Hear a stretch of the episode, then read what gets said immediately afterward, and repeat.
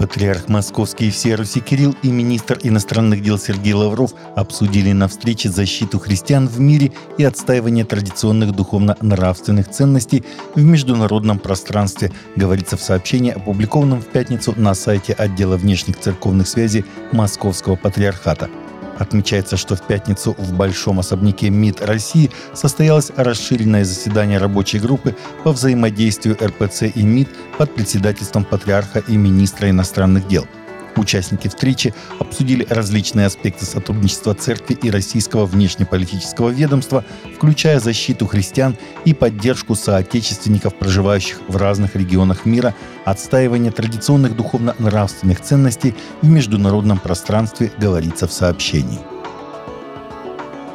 Шесть католических монахинь, похищенных на прошлой неделе на Гаити, были освобождены 24 января, сообщает пресс-служба Фонда «Помощь церкви в нужде» со ссылкой на архиепархию Порто-Пренса.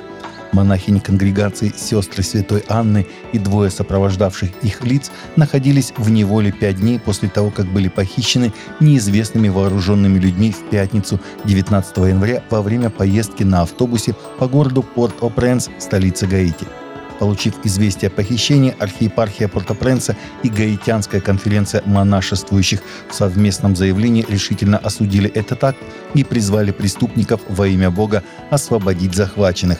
Они также призвали политических лидеров Гаити принять необходимые меры для искоренения таких бедствий, как похищение людей и насилие со стороны вооруженных группировок – Знаменательно, что похищенные были выпущены на свободу 24 января, когда церковь объявила день сугубой молитвы за их освобождение –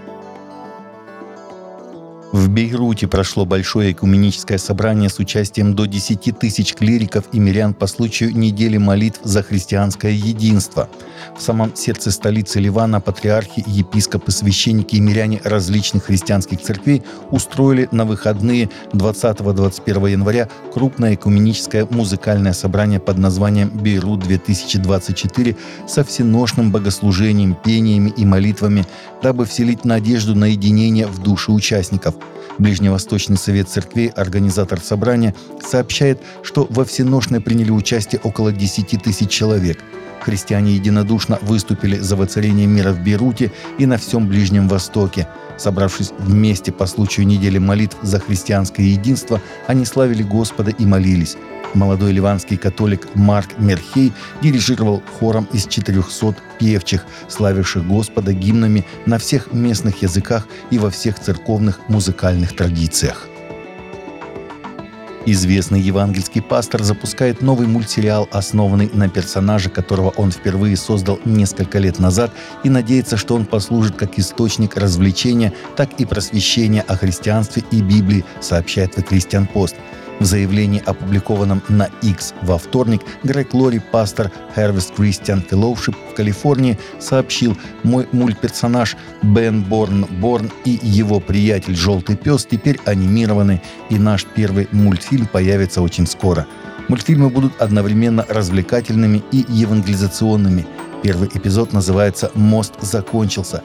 52-секундном ролике главные герои, включая антропоморфного желтого пса, представляются друг другу на пляже. Главный герой рассказал, что его имя – это игра слов, отражающая тот факт, что он родился заново.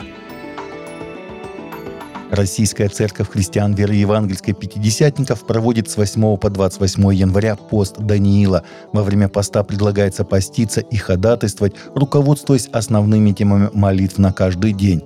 Пост Даниила – это пост и молитва в течение 21 дня в соответствии с Библией. Книга пророка Даниила, глава 10, стих 1, 3. Особенность поста пророка Даниила была в том, что он исключил из рациона некоторые продукты. Вкусного хлеба я не ел, мясо и вино не входило в уста мои.